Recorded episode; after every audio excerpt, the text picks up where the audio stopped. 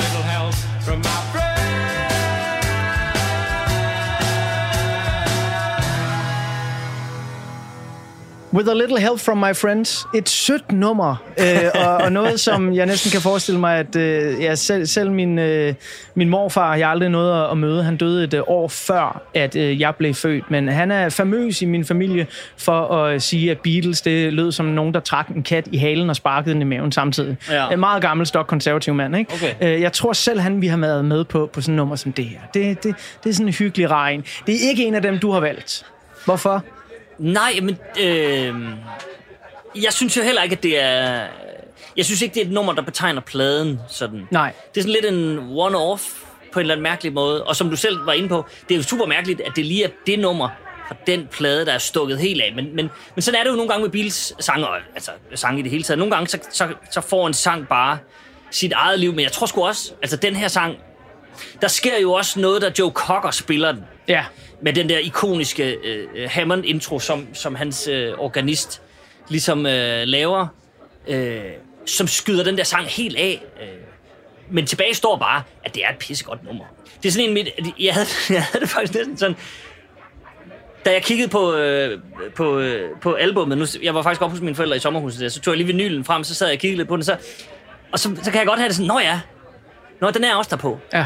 Altså, det er som om ens øjne springer over den, fordi Ja, ja, det er ja. ikke, det er ikke, den hører ikke sådan rigtig til på den plade, og den, den har bare sit eget Nej. liv. Så øh, Øhm. altså, bare vent til at tegne et uh, portræt af albummet lige om lidt, fordi så skal jeg fortælle dig om, hvilke sange, der er blevet udladt fra albummet. Og det er set i det lys fuldstændig sindssygt, øh, når man tænker på, Nå, det er meget at With a. Little Help From My Friends Ja. kom med. Mm, gonna try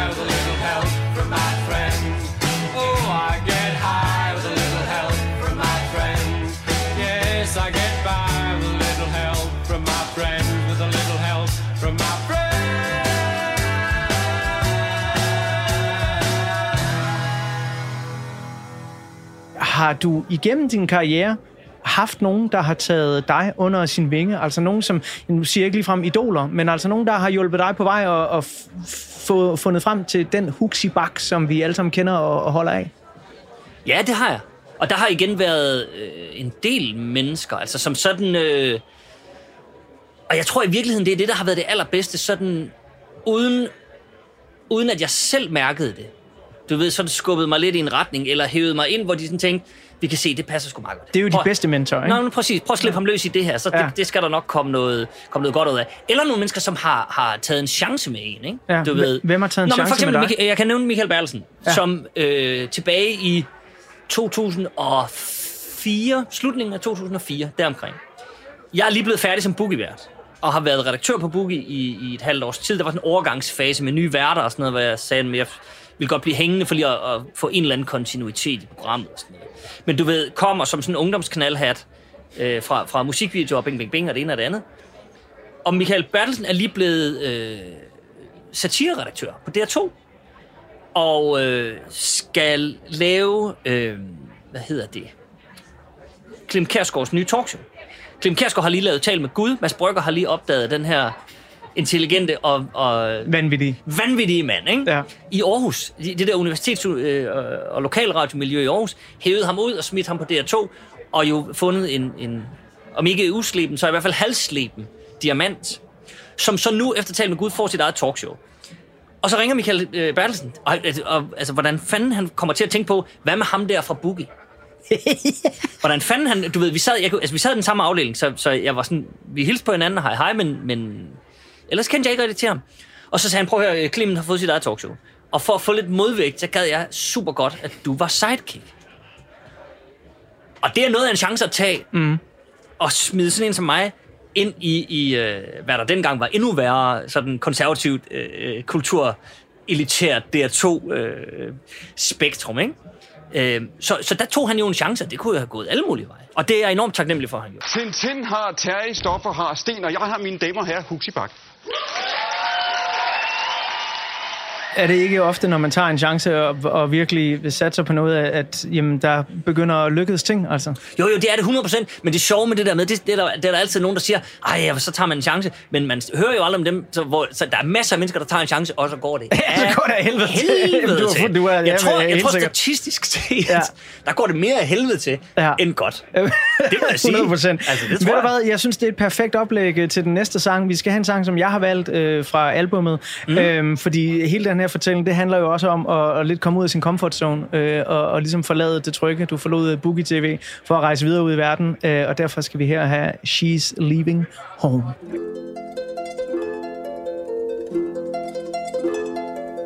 Wednesday morning at five o'clock as the day begins. Silently closing her bedroom she hoped would say more. She goes downstairs to the kitchen, clutching her handkerchief. quietly turning the back door key. Stepping outside, she is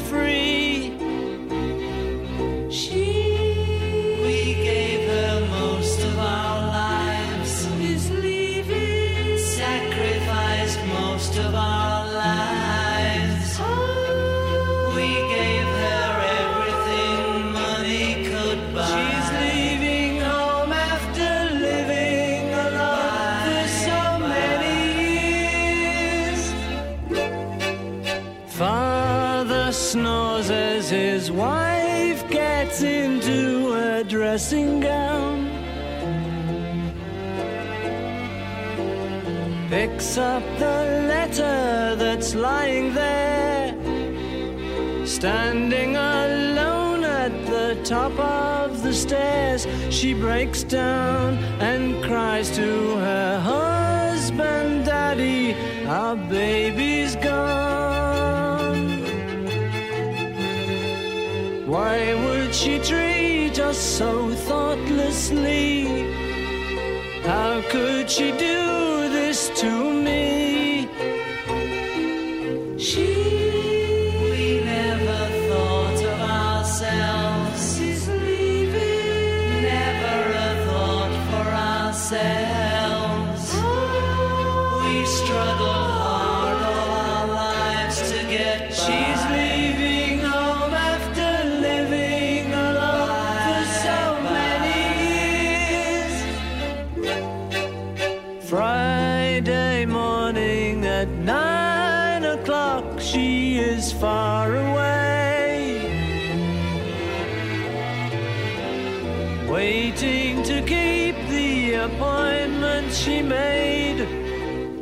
take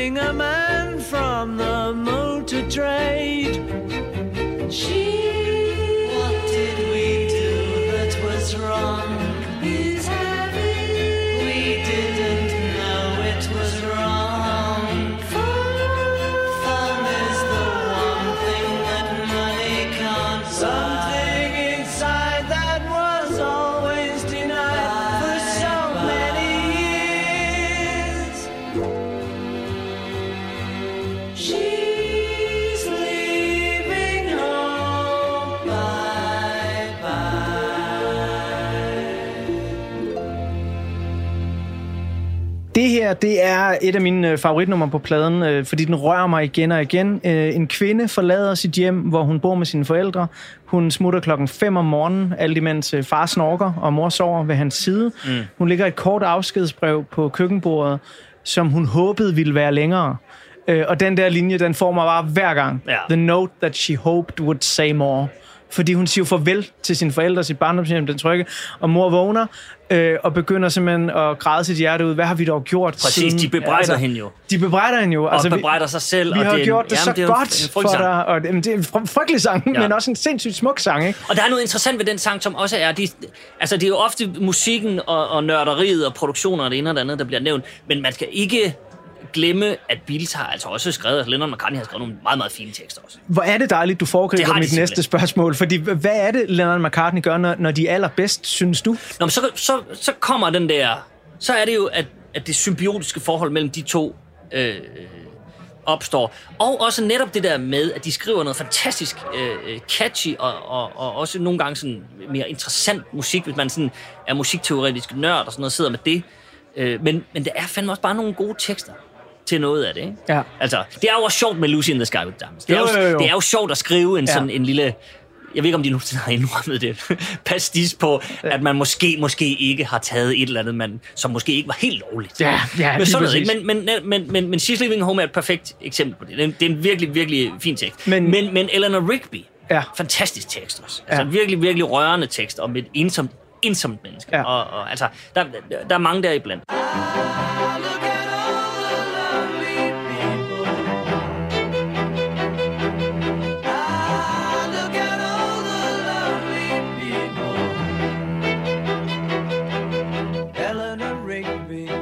up the rice in the church where a wedding has been. Lives in a dream, waits at the window, wearing the face that she keeps in a jar by the door. Who is it for? All the lonely people.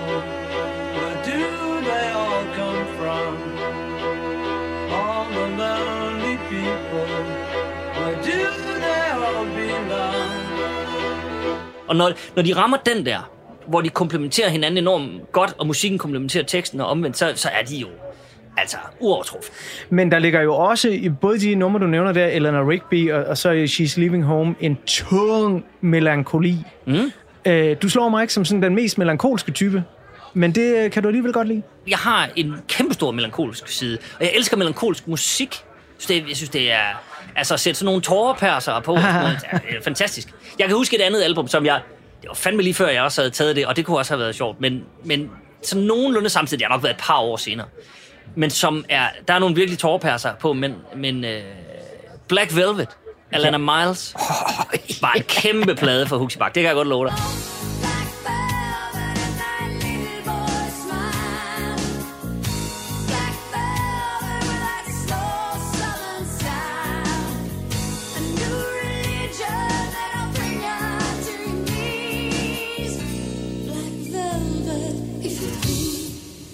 Som jeg havde på kassettebånd. Sådan et selvlysende gult kassettebånd, som jeg havde fået overspillet fra en, der hed Maria, som, var, som gik i et par klasser over, eller sådan et eller andet.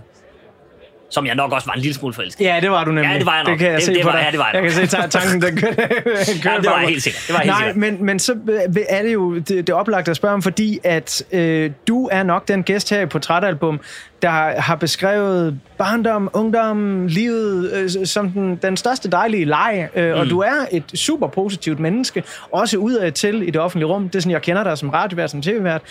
Men man kan jo ikke gå gennem et helt liv, øh, uden at få nogle knups og nogle risser og revner og buler, som Peter A.G. ville sige det. Mm. Øhm, så hvornår har livet gjort ondt for dig? Altså, hvornår har du fået nogle knups? Jamen, det har det jo, det har det jo gjort nogle gange, men, men jeg har det virkelig sådan, at jeg tænker... Jeg tænker tilbage på nogle ting, men, men hvor jeg også sådan tænker, i forhold til, hvad andre har været igennem, er det næsten, er det næsten sådan for, for, for lidt til at sige det. Jeg, jamen, det er meget interessant. Jeg, jeg laver på en konkurrerende kanal en, en lille podcast, der hedder Ubegribeligt. Og øh, lige op til sommerpausen øh, havde jeg besluttet mig for at lave et program om døden. Øh, fordi det bare er en ubegribelig ting. Og jeg talte med, med en øh, meget, meget forstandig kvinde, som hedder øh, Lotte Blikker Mørk, som er hospitalspræst på Riget. Og der skal jeg love for, det er en kvinde, som har set øh, forfærdelige ting. Og talt med mennesker i, i forfærdelige situationer. Øh, både som skal dø, og som har mistet.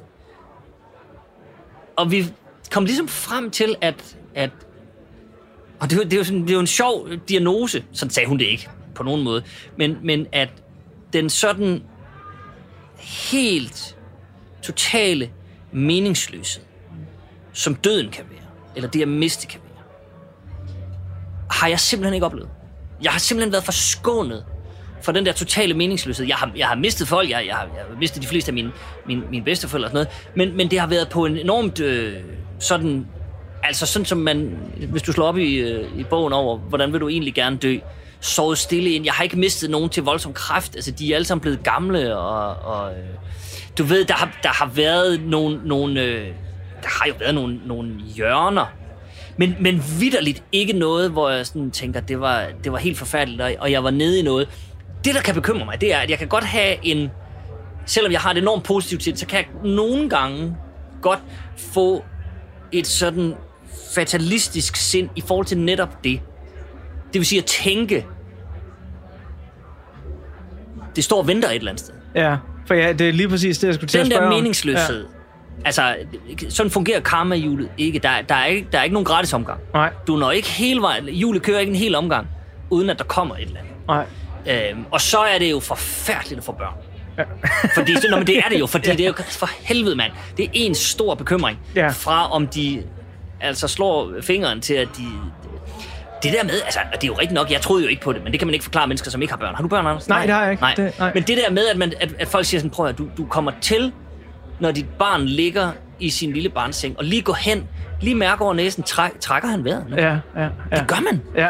Fordi man står der og tænker, "Jamen, hold kæft, han er Men det, det er jo også men, han egentlig? altså, det Altså, er jo de- menneskets grundangst, fuldstændig. der på en eller anden måde kommer op. Men øh, når du så går gennem livet på den her gode, glade, dejlige måde, jo, Mm. med lidt melankoli her, er, er der så en iboende frygt et eller andet sted for, på et tidspunkt, så kører hjulet en omgang, og så må der altså ramme et eller Jamen, andet. det, det, det, det siger, der er, den der frygt, den er der. Ja. Det er der helt sikkert. Øhm, men det, den dukker op en gang imellem, men det er ikke sådan en, der sådan hele tiden sidder på skulderen og, Nej, nej. og piper.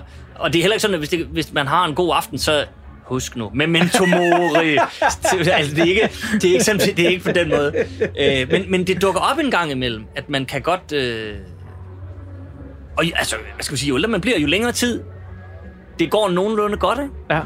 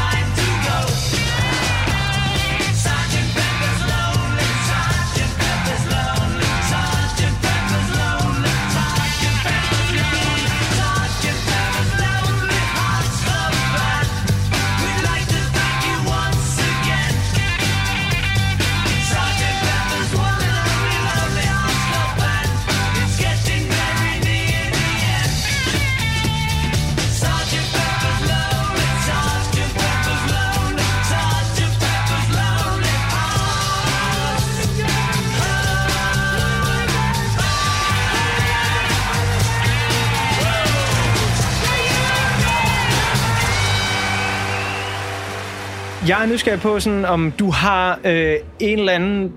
Om, øh, ja, at du skal være i et bestemt humør for at høre Sgt. Pepper. Men, men er der nogle gange, hvor den kommer mere frem end, end andet, fordi du enten er ja, glad, sur, trist, stresset, whatever? Nej, nej, det er der sgu ikke. Nej. Øh, det er sådan, det er meget, for mig er det, det er blevet meget en sommerplade. Ja. Men det er fordi, den står... Vinylen står øh, op i øh, Ah, min fælles sommerhus. ja, ja, ja. Og der kan man ligesom se den. Ja. Den står der. Og så bliver den sat på en gang imellem.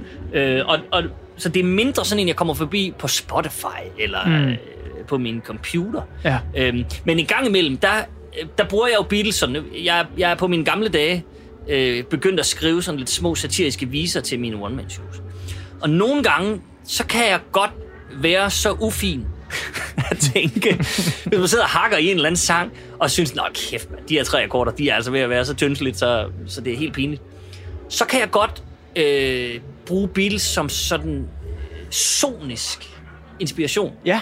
Fordi de jo altså, nogle gange laver nogle ret vilde ting, som jeg ikke kommer i nærheden af. Men, men bare lade sig inspirere. Nå ja, man kan sgu da også lige sådan der. Eller, kan et- også, eller ja, eller- det vente kan- rundt, vende bønnen på hovedet, altså øh, Ja. virkelig. Øhm, og, og det, så det bruger jeg faktisk Beatles øh, ret meget til. Og derfor så er det også øh, perfekt nu at tage afsæt i, at øh, jeg skal tegne et lille portræt af albummet her, så øh, lytterne, sådan, dem der ikke måtte kende albummet, måske får en lidt større idé om, hvad det egentlig er, og hvor den lander henne i musikhistorien.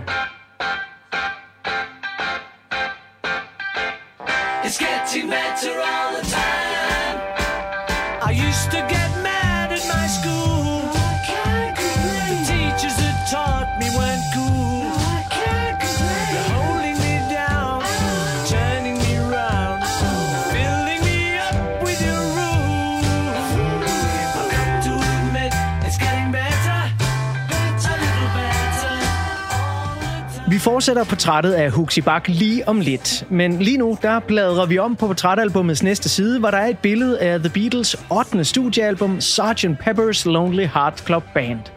Måske så ved du allerede alt om det her album og har nørdet alle internettets afkroge for skjulte budskaber mellem linjerne og lydvibrationer, der kun kan opfattes af hunde, eller også så har du aldrig rigtig fået det her meget vigtige album helt ind under huden. Uanset hvad, så kommer der her en lille markiterning med udvalgte overskrifter om The Beatles måske vigtigste album.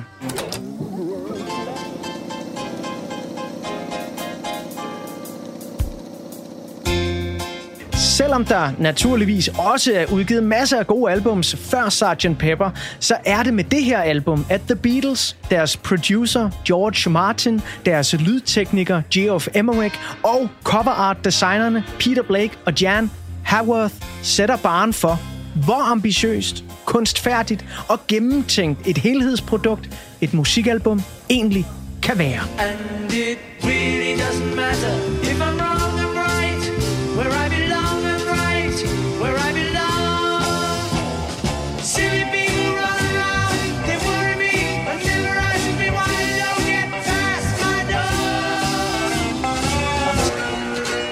Hvor mange tidlige albums af The Beatles og andre populære grupper i 50'erne og 60'erne ofte bare præg af at være en lidt tilfældig sammensat samling af gode numre, hvoraf en del af dem muligvis havde været store single hits, så gør Sgt. Pepper det gennemførte konceptalbum med en samlet dramaturgisk fortælling og et velproduceret lyddesign til et respekteret stykke samtidskunst. Lovely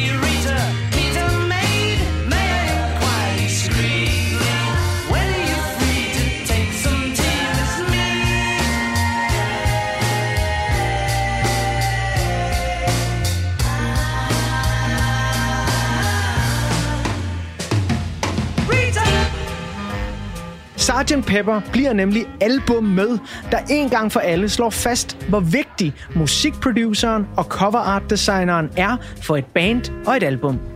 For med Sgt. Peppers store fokus på kreativ og innovativ musikproduktion samt sin kunstfærdige cover art, så bygger det her album altså bro imellem finkultur og lavkultur. Sgt. Pepper bliver således også det første rockalbum i verdenshistorien til at vinde en amerikansk Grammy. When I get older, losing my head many years from now, will you still be sending me a Valentine birthday greetings, bottle of wine. Sgt. Pepper har, ligesom Beatles forrige album Revolver, et lydunivers, hvor der både er plads til udsyrede eksperimenter og rene syng medvenlige popsange. Forskellen på de to albums ligger dog især i produktionen. Sgt. Pepper er nemlig det første album, hvor bandet eller produceren George Martin ikke skulle nå en deadline sat af et pladeselskab. Derfor havde de mere tid til at eksperimentere med sangene. Og det er netop de mere flippede numre på albummet, der bliver banebrydende for rockmusikken. Sgt. Peppers lydunivers bærer nemlig, sammen med andre albums fra midt-60'erne, et stort ansvar for udviklingen af den rockmusik, der senere bliver kendt som progressiv rock og psykedelisk rock. Albummets lyd og udtryk bliver også et af de definerende albums for The Summer of Love 1967.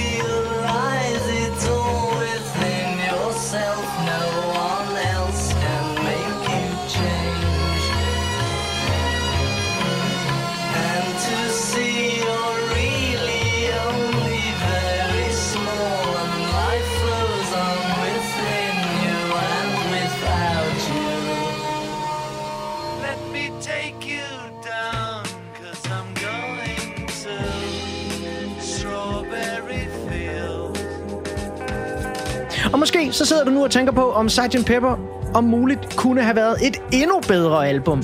Og det er jo en smagssag. Men jeg mener faktisk bestemt, at Sgt. Pepper havde været stærkere, hvis de to singler, der udkom op til albummet, havde været inkluderet på albummet, da det udkom. Men nej, pladeselskabet ville det anderledes, og selvom jeg virkelig gerne ville have hørt, hvordan George Martin havde inkorporeret kæmpe numrene Penny Lane og Strawberry Fields Forever, så må jeg bare leve med at høre numrene på den 7-tommer single, de blev udgivet på. Let me take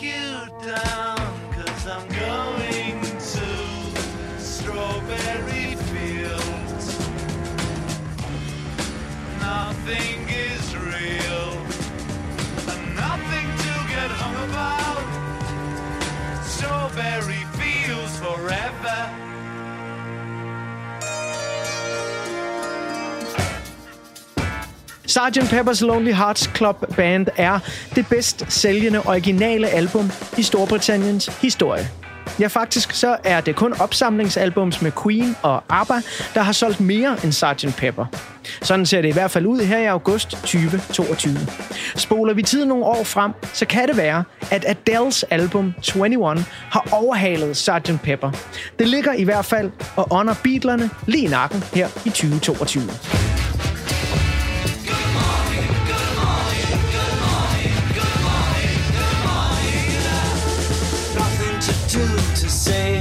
Save. Called his wife in.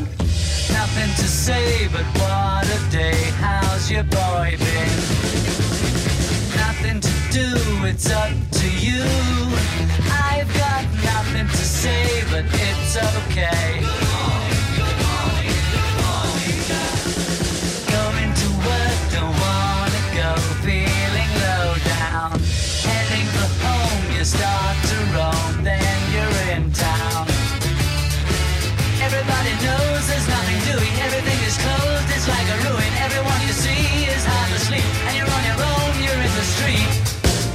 Og ja, jeg føler jo som altid, at jeg bare lige har skrabet en lille bitte risse i overfladen af det kæmpe isbjerg, der er The Beatles med de her små portrætter. Og jeg kunne godt fortsætte den her lille markiterning af Sgt. Pepper med en masse nørdeinfo, underlige konspirationsteorier fra internettet, eller påstanden om, at producer George Martin har indlagt lyde, som kun kan høres af hunde, og alle de andre finurligheder, som jeg er blevet fortalt af fulde onkler og engagerede skolelærere igennem tiden. Men det kaninhul, det må du altså selv dykke ned i. Lige for nu, der vil jeg bare spille endnu et af de numre, som Huxi Bak har fremhævet fra albummet. Et nummer, hvor John Lennon citerer programoversigten fra en cirkusplakat fra 1843. Alt imens producer George Martin og lydtekniker Geoff Emerick leger med loops af forskellige typer af karnevalorgel og båndmaskiner, vist nok for at tilfredsstille John Lennons ønske om, at man skulle kunne dufte savsmulen i et cirkus fra 1843 på optagelsen. Det lykkedes ikke de to lydtrollmænd. Og derfor så bad George Martin sin lydtekniker om at klippe båndet med ovloptagelserne og lydeffekterne i mange forskellige stykker og tape dem tilfældigt sammen igen. Og det kom der altså i sidste ende det her nummer ud af, Being the Benefit for Mr. Kite.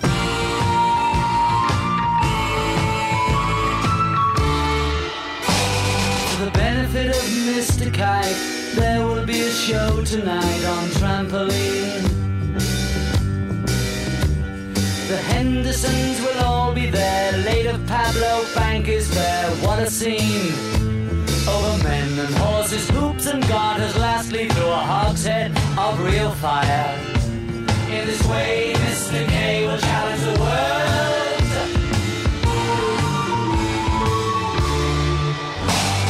The celebrated Mr. K performs his feat on Saturday at Bishopsgate. Hendersons will dance and sing as Mr. Kite flies through the ring. Don't be late. Mrs. K and H assure the public their production will be second to none. And of course, Henry the Horse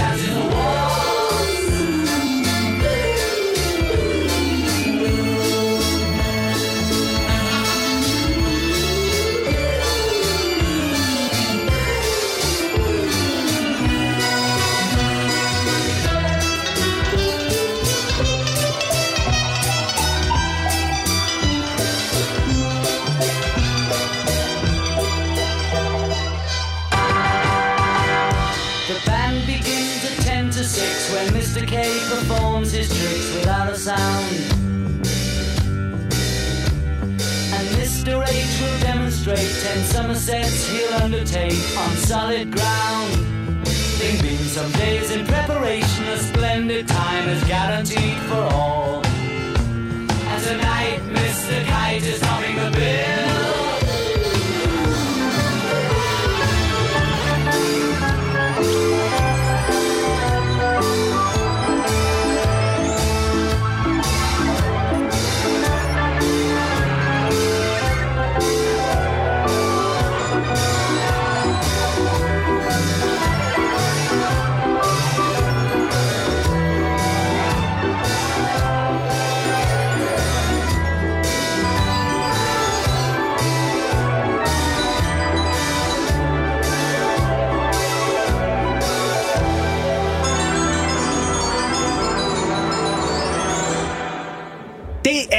Sat med et sært nummer, det her. Det er et sindssygt mærkeligt nummer. Det er et sindssygt Jeg elsker det mærkeligt her nummer. Ja, det er Det kan, men prøv at, jeg Gud, hvor du, jeg, Gud, jeg, du lyser lige nu. Jamen, jeg synes, det er et virkelig, virkelig godt Nu er du nummer. tændt. Jamen, det er bare fordi, det er sådan lidt... Det er sådan, når man sætter det på, så kan man ikke blive sådan andet end helt glad i låget og tænke, hvad fanden er det, der får... Jeg anede ikke, at, det, at han læste op fra en cirkusplakat. Jo, det er simpelthen en cirkusplakat Det fra vidste jeg sådan simpelthen ikke. 1843, hvor, hvor der står alle mulige skøre ting, Ja, som der det nu gør. da- det skal jeg da ja, love for. Ja, præcis. Men, men det der... Altså, jeg, jeg er så glad for, at du lige kom forbi det der med, med, med alle de der... Der er jo også i forhold til, hvem der er, og de står... Og, en, de unge Beatles står og kigger på en, på en, en, en grav, hvor der står Beatles, og der er alle de der skøre... Jeg har nemlig aldrig gået ned i det der. Men mig. nu vi er ved coveret, ikke? Altså, jeg, jeg tvivler på, der er lyttere, øh, der hører det her, som aldrig har set det cover. Men skulle der nu være nogen, der ikke har set mm, det? Kan, kan du beskrive for os, hvad, hvad det er, vi sidder og kigger på lige nu? Altså, nej, det, er jo, det er jo svært at beskrive. Der Ja, står, det der er står, det er en, en, øh, en, en blomsterdækket grav, antager man. Ja. Hvor der ligesom er skrevet Beatles med, med røde blomster, og så er der lidt forskellige andre ting, og så står der, og så står der en kæmpe stor øh, stortrum midt i, hvor der står Sgt. Pepper's Lonely Hearts Club Band.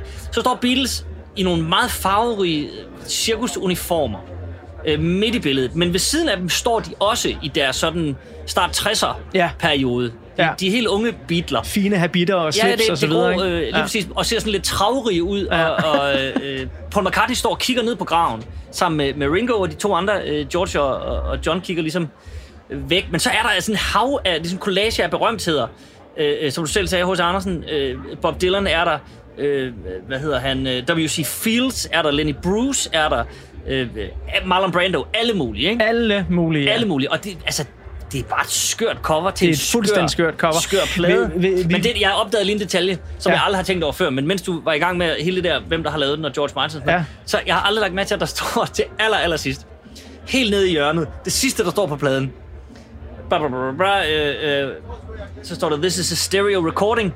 A splendid time is guaranteed for all.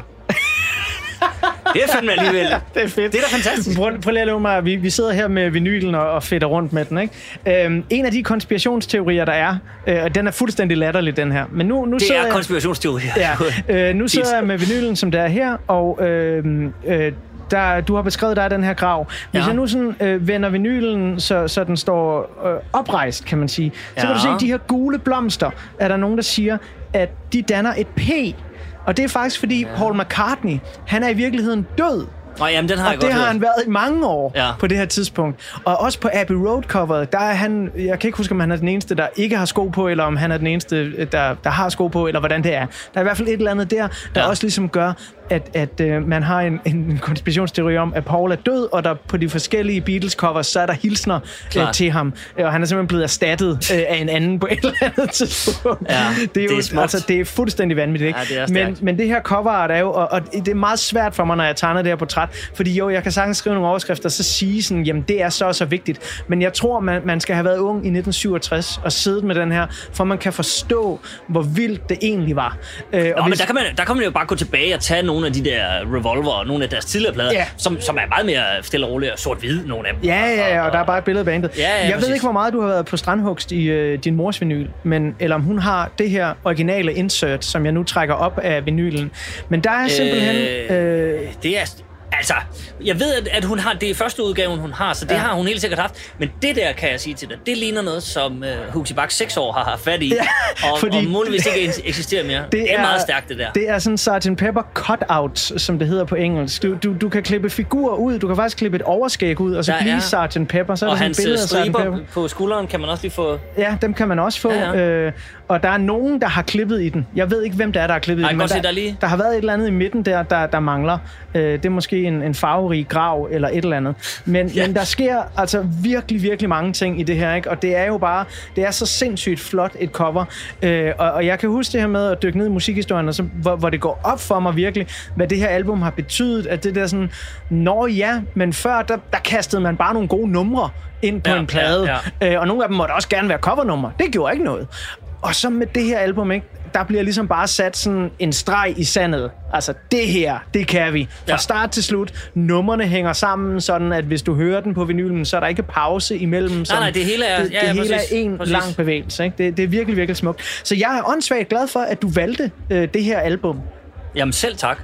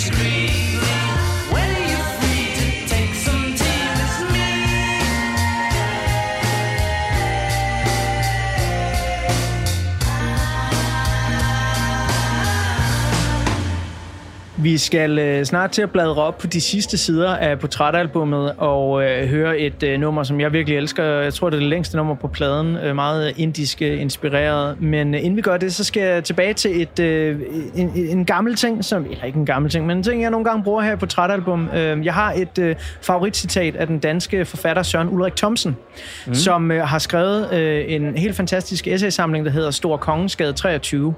Og i den essaysamling, der åbner han ligesom hele ballet med at sige, jamen, øh, vi mennesker har alle sammen sådan fikspunkter i vores liv, der bliver vigtige for vores liv fremadrettet. Jeg kunne godt tænke mig lige at læse starten af Stor Kongensgade 23 op for dig.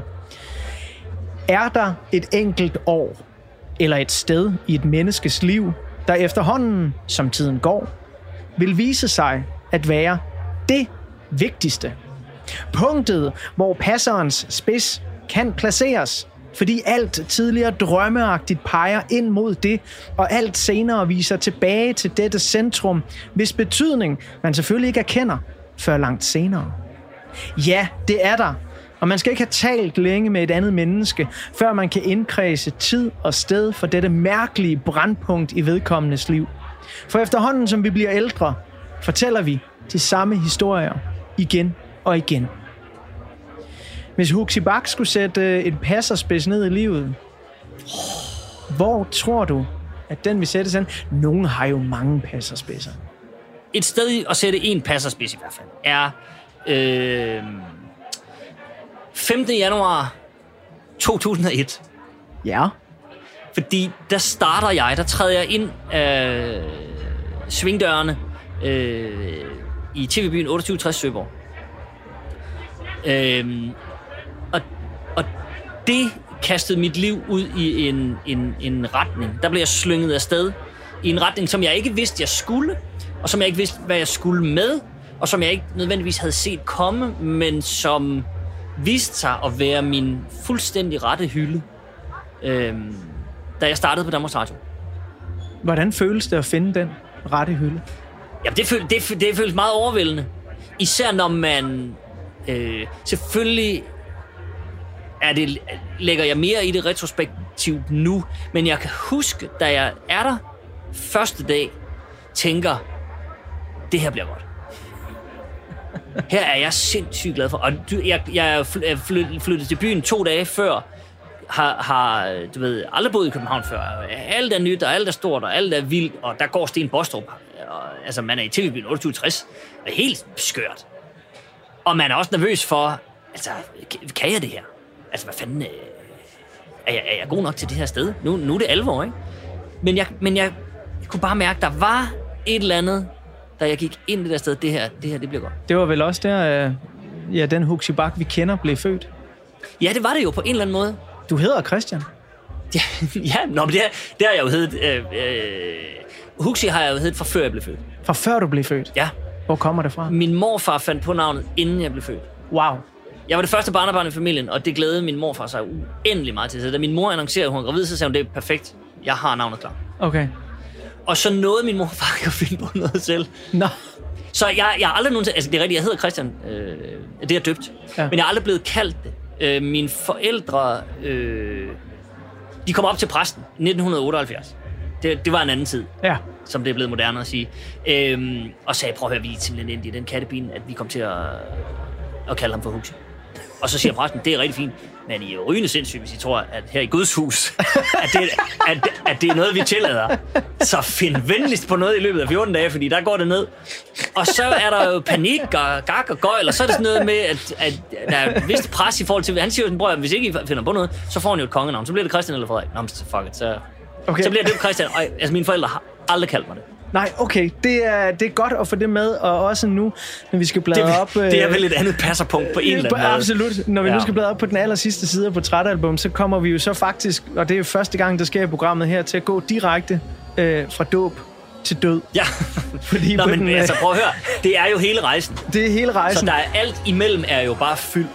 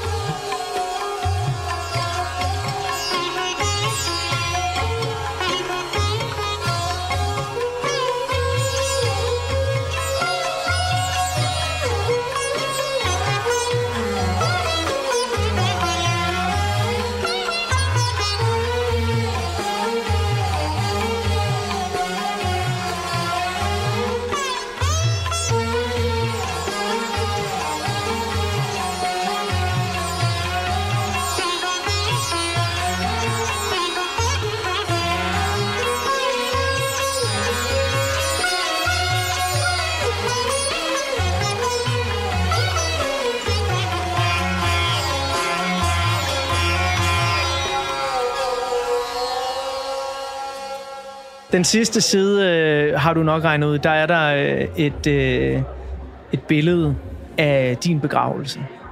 Ja. Huxi Bak, hvordan skal du herfra? Der er nogen, der godt kan lide det der med at blive revet bort. Ligesom du opdager det ikke. Jeg foretrækker at vide, hvilken vej det går, og kunne få sagt farvel til dem, man, man øh, føler, man skal sige, sige farvel til. Øh, og jeg er enormt taknemmelig for at have fået lov til at sige farvel til dem, jeg har fået lov til at sige farvel til. Øh, så det, det vil jeg gerne. Men så håber jeg, at, øh, at min begravelse bliver en, øh, bliver en øh, festlig affære. Hvis ikke man har set, øh, hvad er det, han hedder, Graham Chapman, mm. Monty Python, en af, en af Pythonerne, Ja, som er, er ham, der dør tidligt. ja. Øh, hans begravelse ligger af humanitagelige årsager på YouTube. jeg skulle lige sige, selvfølgelig gør jamen, det, det. ja, ja, præcis. Men der kommer, øh, der kommer Pythonerne op, Ja. en efter en, og sviner ham til. Foran hans kiste, hen over kisten, og det er hyldende morsomt. Og det er den rigtige begravelse. Det er den rigtige begravelse. Ja, ja, ja. Det er inde i en kirke, og, og, og John Cleese er jo, er jo ond og ondskabsfuld, at de altså- sviner ham til. Og det er virkelig, virkelig sjovt. Men man mærker bare, hold kæft, de elsket ham. Ja. Ja. Og det er meget i hans ånd. Altså, han vil ikke... Hvis de har siddet der og grædt og, og, og savet i en, i en fin violin og sådan noget, det, det, sådan, her, sådan her skulle han gå ud. Graham Chapman, co-author of the Parrot sketch, is no more. Good riddance to him, the freeloading bastard. I hope he's found. Jeg, jeg vil gerne have, at der kommer nogen øh, og fortæller et par røverhistorier og drikker et glas vin bagefter og, og siger, ja ja, men altså, det er da bedre uden. Nej, du forstår, hvad jeg mener. Du Ja. forstår, hvad jeg mener, ikke? Jeg forstår, hvad altså, du mener. At, at, at øh, han fik, hvad han skulle øh, ja. have. Han manglede ikke noget. Han havde en lykkelig barndom. Men er du bange for at dø? Nej. Jeg er bange for... Det er også sådan noget, når man får børn. Jeg er bange for... Lige nu har jeg to børn på fire år. Øh, jeg er bange for at efterlade mine børn nu. Det har jeg på ingen måde lyst til. Jeg har ikke lyst til, at mine børn skal vokse op uden deres far. Jeg har ikke lyst til, at min kone skal, skal hænge på de to alene. Så alt det der, jeg, jeg, jeg, jeg føler afgjort, at det er for tidligt at stemple ud. Men døden er jeg ikke bange for. Det var en øh, smuk øh, afrunding på en smuk øh, fortælling om et øh, langt liv, livet, øh, levet lige fra øh, de øh, små stille gader i Aalborg, hvor man havde det fedt, og med et øh, stort fly, og så frem til øh, Smukfest her i 2022, øh, hvor vi sidder og har det uendelig varmt, øh, men godt. Vi skal selvfølgelig slutte portrætalbum af med det sidste nummer, du har valgt. Øh, altså, det kunne bare ikke være andet end A Day in the Life. Altså, det er vel den, man slutter på, ikke? Præcis. Altså, man kan Jo. også være idiot og slutte på good morning, men, men så, så er man stemningspsykopat. du, øh, du har valgt, øh, altså du har ikke valgt, at programmet skulle slutte med det, men det var et af har de numre, ikke, du men, men det, er fremhævede. det er velvalgt. Jamen, det er også sådan... Det er jo også sådan et nummer, som, som når jeg, hver gang jeg hører det, tænker jeg, det er fandme alligevel vildt. Det er tankevækkende, og det er, det er jo grotesk, at det, når man laver det, jeg laver, og, og, og prøver at røre lidt i gryden med politisk satire og, og, og beskæftiger sig med, hvad der foregår ude i verden, så er der noget grotesk ved at høre et nummer fra 1967, øh, som starter med, I read the news today, oh boy. Fordi det kunne de have skrevet i går Ja. og de kan skrive det i morgen. Altså, det er jo, øh, det er jo frygteligt, men, øh, men det er et fremragende nummer, så jeg synes, øh, jeg synes den skulle med. Huxi Bak, tusind tak, fordi du kom. Det har været en fornøjelse.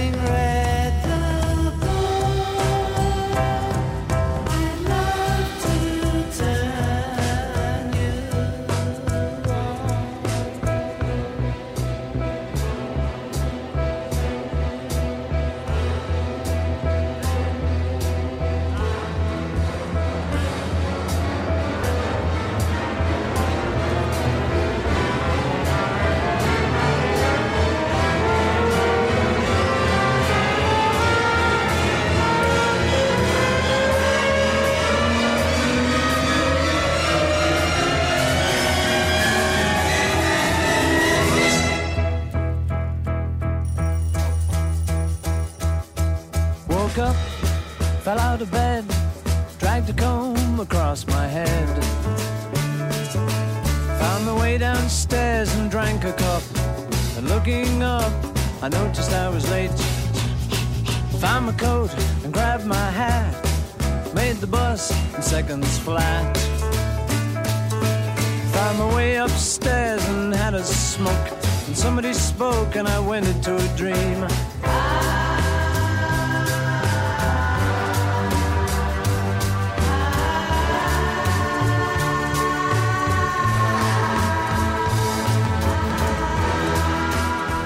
På portrætalbumets sidste side, der står der som altid, at portrætalbum er produceret af Tiny Media for Radio 4. Mit navn er Anders Bøtter, og sammen med min lyddesigner Emil Germod vil jeg gerne sige mange gange tak, fordi du lyttede med. Der er flere portrætter fra programmet her hver fredag kl. 17-19 på Radio 4 eller i Radio 4's app, som du kan hente i App Store eller hos Google Play.